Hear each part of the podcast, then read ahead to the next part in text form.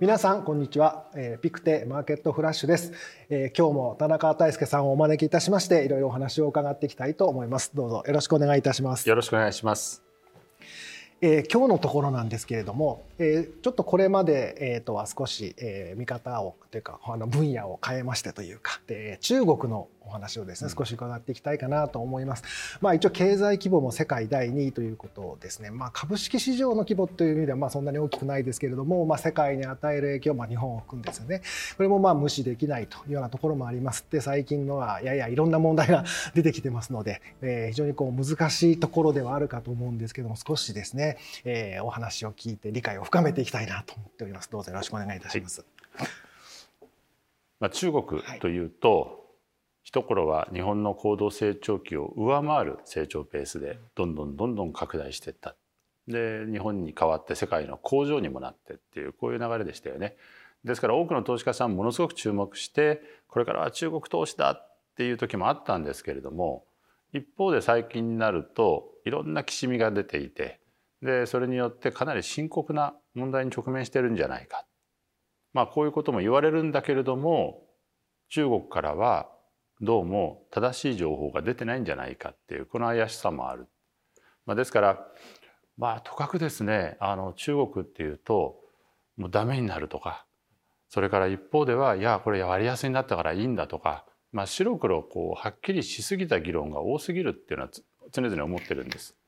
ですからまあ今日はこう対談しながらその実態どういうふうに捉えていったらいいのかっていうお話をできればなと思ってる次第です。えーまあ、なかなかその、まあ、新聞報道だけでは 分かりにくい部分もありますのであの本当どういうふうに実際こう考えていったらいいのかっていう、えー、ぜひ整理していただきたいと思います。まず中国の、まあ、今ですけれどもどのぐらいこう、まあ、危機というような言い方をされたりもしますし、まあ、景気良くないですとか不動産問題ですとかありますけど、うん、今はどういうふうに、まあ、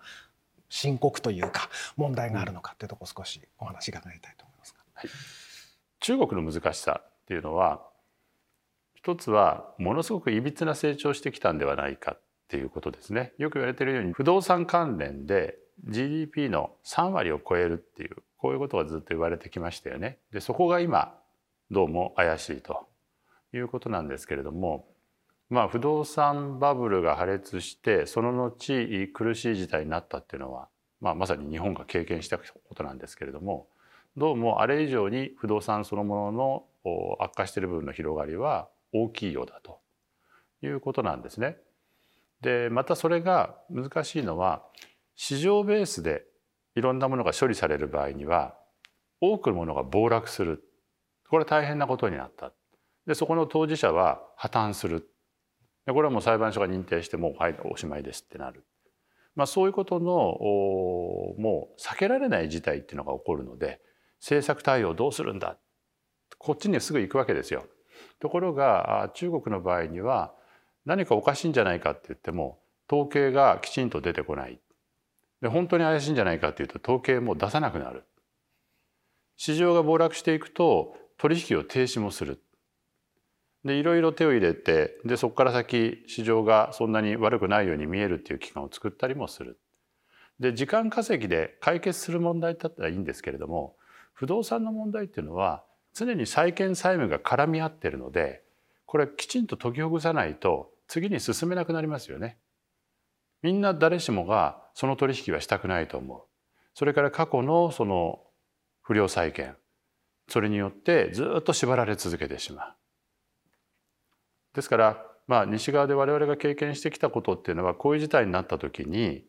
一旦それご破産にするために公的資金投入してで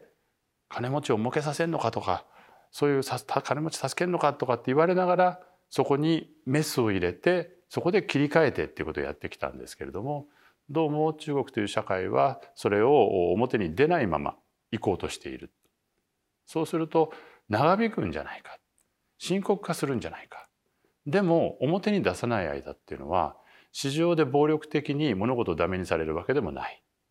当局が破綻だって認定しないんだったらそれはそれで息流れていく。だから結果として中身は深刻だ。事態は長引きそう。なんだけれども表だってそれが危機だというふうに言われないまま過ごす時間も長くなるっていうこういうことかと思うんです。これ日本もちょっと似ててですね1990年代って銀行に赤字決算認めないからとかいろいろありましたよねだから表沙汰にならないままバブルが破裂してそれで3年5年10年って経つ中で途中で景気良くなってきたじゃないか株持ち直してきたじゃないかってこういう場面って必ずあるんですよ。でこういう景気対策打ったこういう市場対策打っただから持ち直すっていうそういう場面あるんですよね。なんだけれどもその根っこにある部分だんだんだんだん腐っていくっていうところがひどくなってって最後アジア通貨危機から日本の金融危機に及んで大手の銀行がバタンバタン倒れて立ち直るのに何年もかかった。まあ、デフレを脱するっていう観点で言うと今でももがき苦しんでるわけですよね。ですから、まあ、こういう悩ましさがあるということと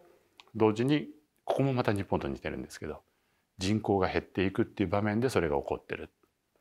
ですから需要が減っていく不動産なんかもニーズが減っていくこういうプロセスの中でそれが起こってるっていうことはまあ本当に我々日本の経験っていうものを中国に当てはめて大丈夫なのかっていう目は忘れちゃいけないってことですよね。そうですねなかなか難しいですよね。まあ今でもそういう意味では日本もその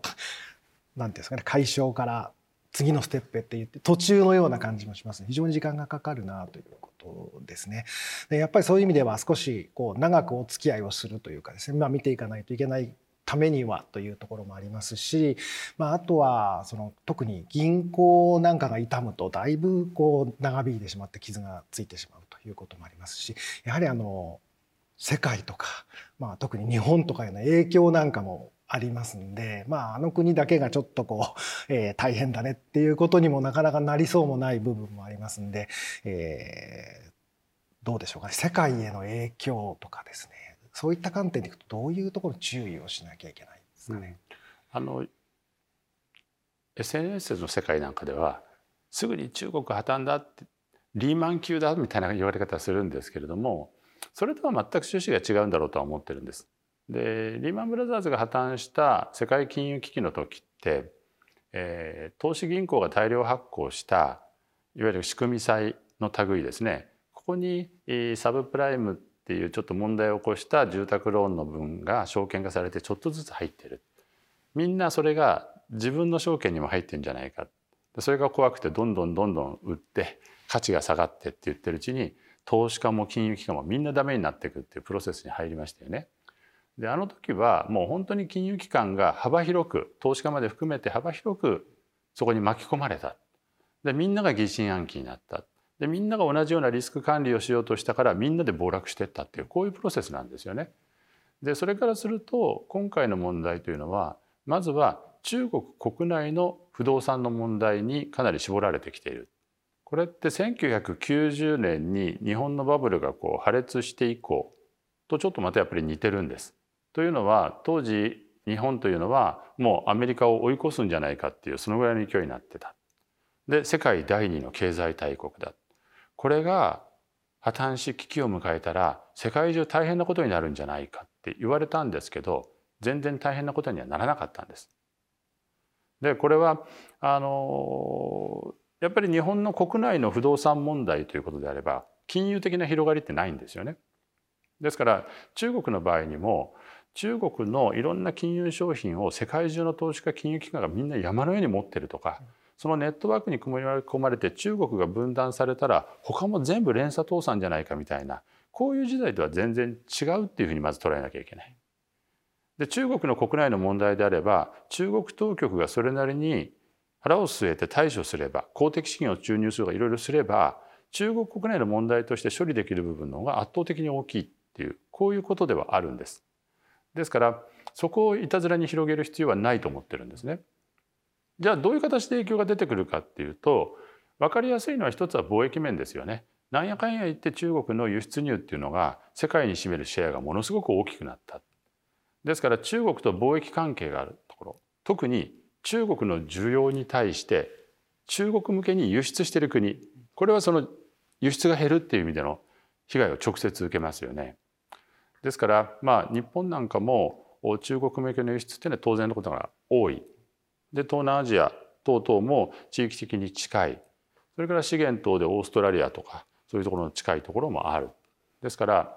まあそういうそれぞれの国々が相応の影響を受けていくだろうということは一つやっぱり想像されるところですよね。そしてその貿易関係の中で今度輸出サイドの方を見るとおそらく中国はいろんなものが国内でダブついてくるとデフレ色を強めていくそうするといろんな輸出品そのものにデフレが入ってくるので世界に対してデフレ的な影響をもたらすんじゃないかってこともまた一つ気にはなりますよね。でこのことがまあ今世界はむしろん西側なんかはインフレの方が気になってるだからそれって好影響じゃないかっていうふうに捉えるかもしれませんけれどもやっぱりものによってデフレになるものならないものがこう分かれてくるとそれ自体が貿易摩擦っていうことにもつながってくる。ま、アメリカで新しい大統領は誰になるか分かりませんけれどもやっぱり米中分断ということも進んでいくしサプライチェーンの問題であるとかいろんなことで世界が分断されていくっていうことの流れの中に実は中国の苦境っていうのが悪影響を及ぼしてるんだっていうことが起こりうる。まあ、こういう目でですね世界経済の影響を見ていくのかなと思ってます。なるほどですね。すでにあれですよね。まあ特にアジアの鉄鋼の市況とかね後半っていうんですかねの市況なんかもだいぶ中国から安いものが出て、えー、崩れてるみたいなのもすでにこう出てきてますんで、まあ、そういったようなところからじわじわとまあ広がっていくかもしれないというリスクですかね。でまあ、どうですか？日本なんかもかなりそのいろんな形で まあ貿易関係ありますんですけどこと我々というか我が国というか 日本についていきますとどんな形ですかね？やっぱり中国に直接進出している企業にとってみたら一大事ですよね。それからまあ中国向けに輸出しているここにもかなりの影響を受けるであろうということは当然のことが思われる。ただ途中で先ほど申し上げたようにあの苦境に陥った90年代の日本でも景気循環は起こっててあるところではいいですよっていう場面もあったんですよね。だからそういうことが起こるんだけどもでもそれが起こった時でも根本のとこで中国が抱えてる問題って本当に大丈夫なの？この景気がピーク打った後にまたそこで顕在化するんじゃないの？っていう目で見続けながら長い目でその解決の道筋というのを見ていくしかない。で市場ベースでいろんな圧力が出てこないっていうことはもういろんなものを隠されながら隠されながらなんとかなってるように見えるっていう中をたどっていくのでだからビジネスはちゃんと続けなきゃいけないっていう部分とだから距離を置かなきゃいけないっていう部分とこれ常に併存していくような可能性の方が今のところ高いんじゃないか。でもう一つやっぱり気になってくるのはこれあの先ほどの世界への影響とかそれから日本への影響もそうなんですけれども国内が苦境に陥っている。でちょうど中心国にもなってきていわゆる中心国の罠価値観も多様化する豊かにもなってきたっていうと国民がいろんなことを思い始めた時に一党独裁の硬直的な政策政治に対して不満が出てくると。そういうものが社会不安を呼びやすいっていう場面で経済が陰っていくってことになるのでそのこと自体が中国国内社会不安の種になっていくだろうということですよね。で中国国内のそういう不安が出てきた時にどういう態度を取るかっていうとおそらく対外的な強硬姿勢に出る。つまり敵を外に置いてで国民の目をそっちに向けさせることでで国内をまとめようとするっていうこういう力が出やすい。まあ、そのことが東アジアの地政学にも響いてくる可能性があるしそれから米中関係のきしみということにもなってくるしこれはひいて日本との関係ですよね。まあ、かつても日本を敵国のように扱ってで攻撃することで中国国内を治めたっていうことが何度もありましたよね。まあ、そういうことが起こりやすくなってくるということで関係悪化っていうことも気をつけなければいけない。こういう事態が何年にもわたって停留でずっとくすぶり続けるんだということを忘れちゃいけないんだと思います。時間かかりそうですねいずれにしてもそのなんかパッとスパッとはい明日から OK みたいな形にはならずじわじわじわじわずっとまあ続いていく中でまあいい場面悪い場面があるし企業の対応もいろいろ分かれてくるしと、まあ、いうようなところですかね。そうすると今だいぶそのいわゆるグローバルサプライチェーンの中にまあ、完全にというか組み込まれている中での中国ということですので特にまあ企業の対応だったりというようなことでいろいろ次の展開っていうのをしていかないといけないのかなと思うんですけれどもその辺の見方、まあ、特に日本との関連でいきますとどういかがでしょうか？やっぱり中国とはいろんな意味で関係というものを再構築しなければいけない見直さなければいけないっていう段階に来ているでそれが中国国内の経済がどうも悪化しそうとかそのことで政治的にぎくしゃくしそうということがあるんであればそういう見直しというものを弾みをつけるっていうかきっちりやっていくっていうその目線に切り替える上でのまあそういう機会なんだって捉え方をしなきゃいけないんじゃないかなというふうには思ってるんです。ですからある程度アメリカがもうとにかく米中対立でってやっている以上は日本としてもその距離感というものをちゃんと見直さなきゃいけない。どこにちゃんと線を引かなきゃいけないかってこともそうですよね。それから日本での防衛の体制ってこれでいいのかってこともそこで問われることにもなってくる。でこれ解決するために、まあ、ここまで何度も申し上げてきましたけれどもリーマンショック休暇とかなんかいろいろこうあった時にですね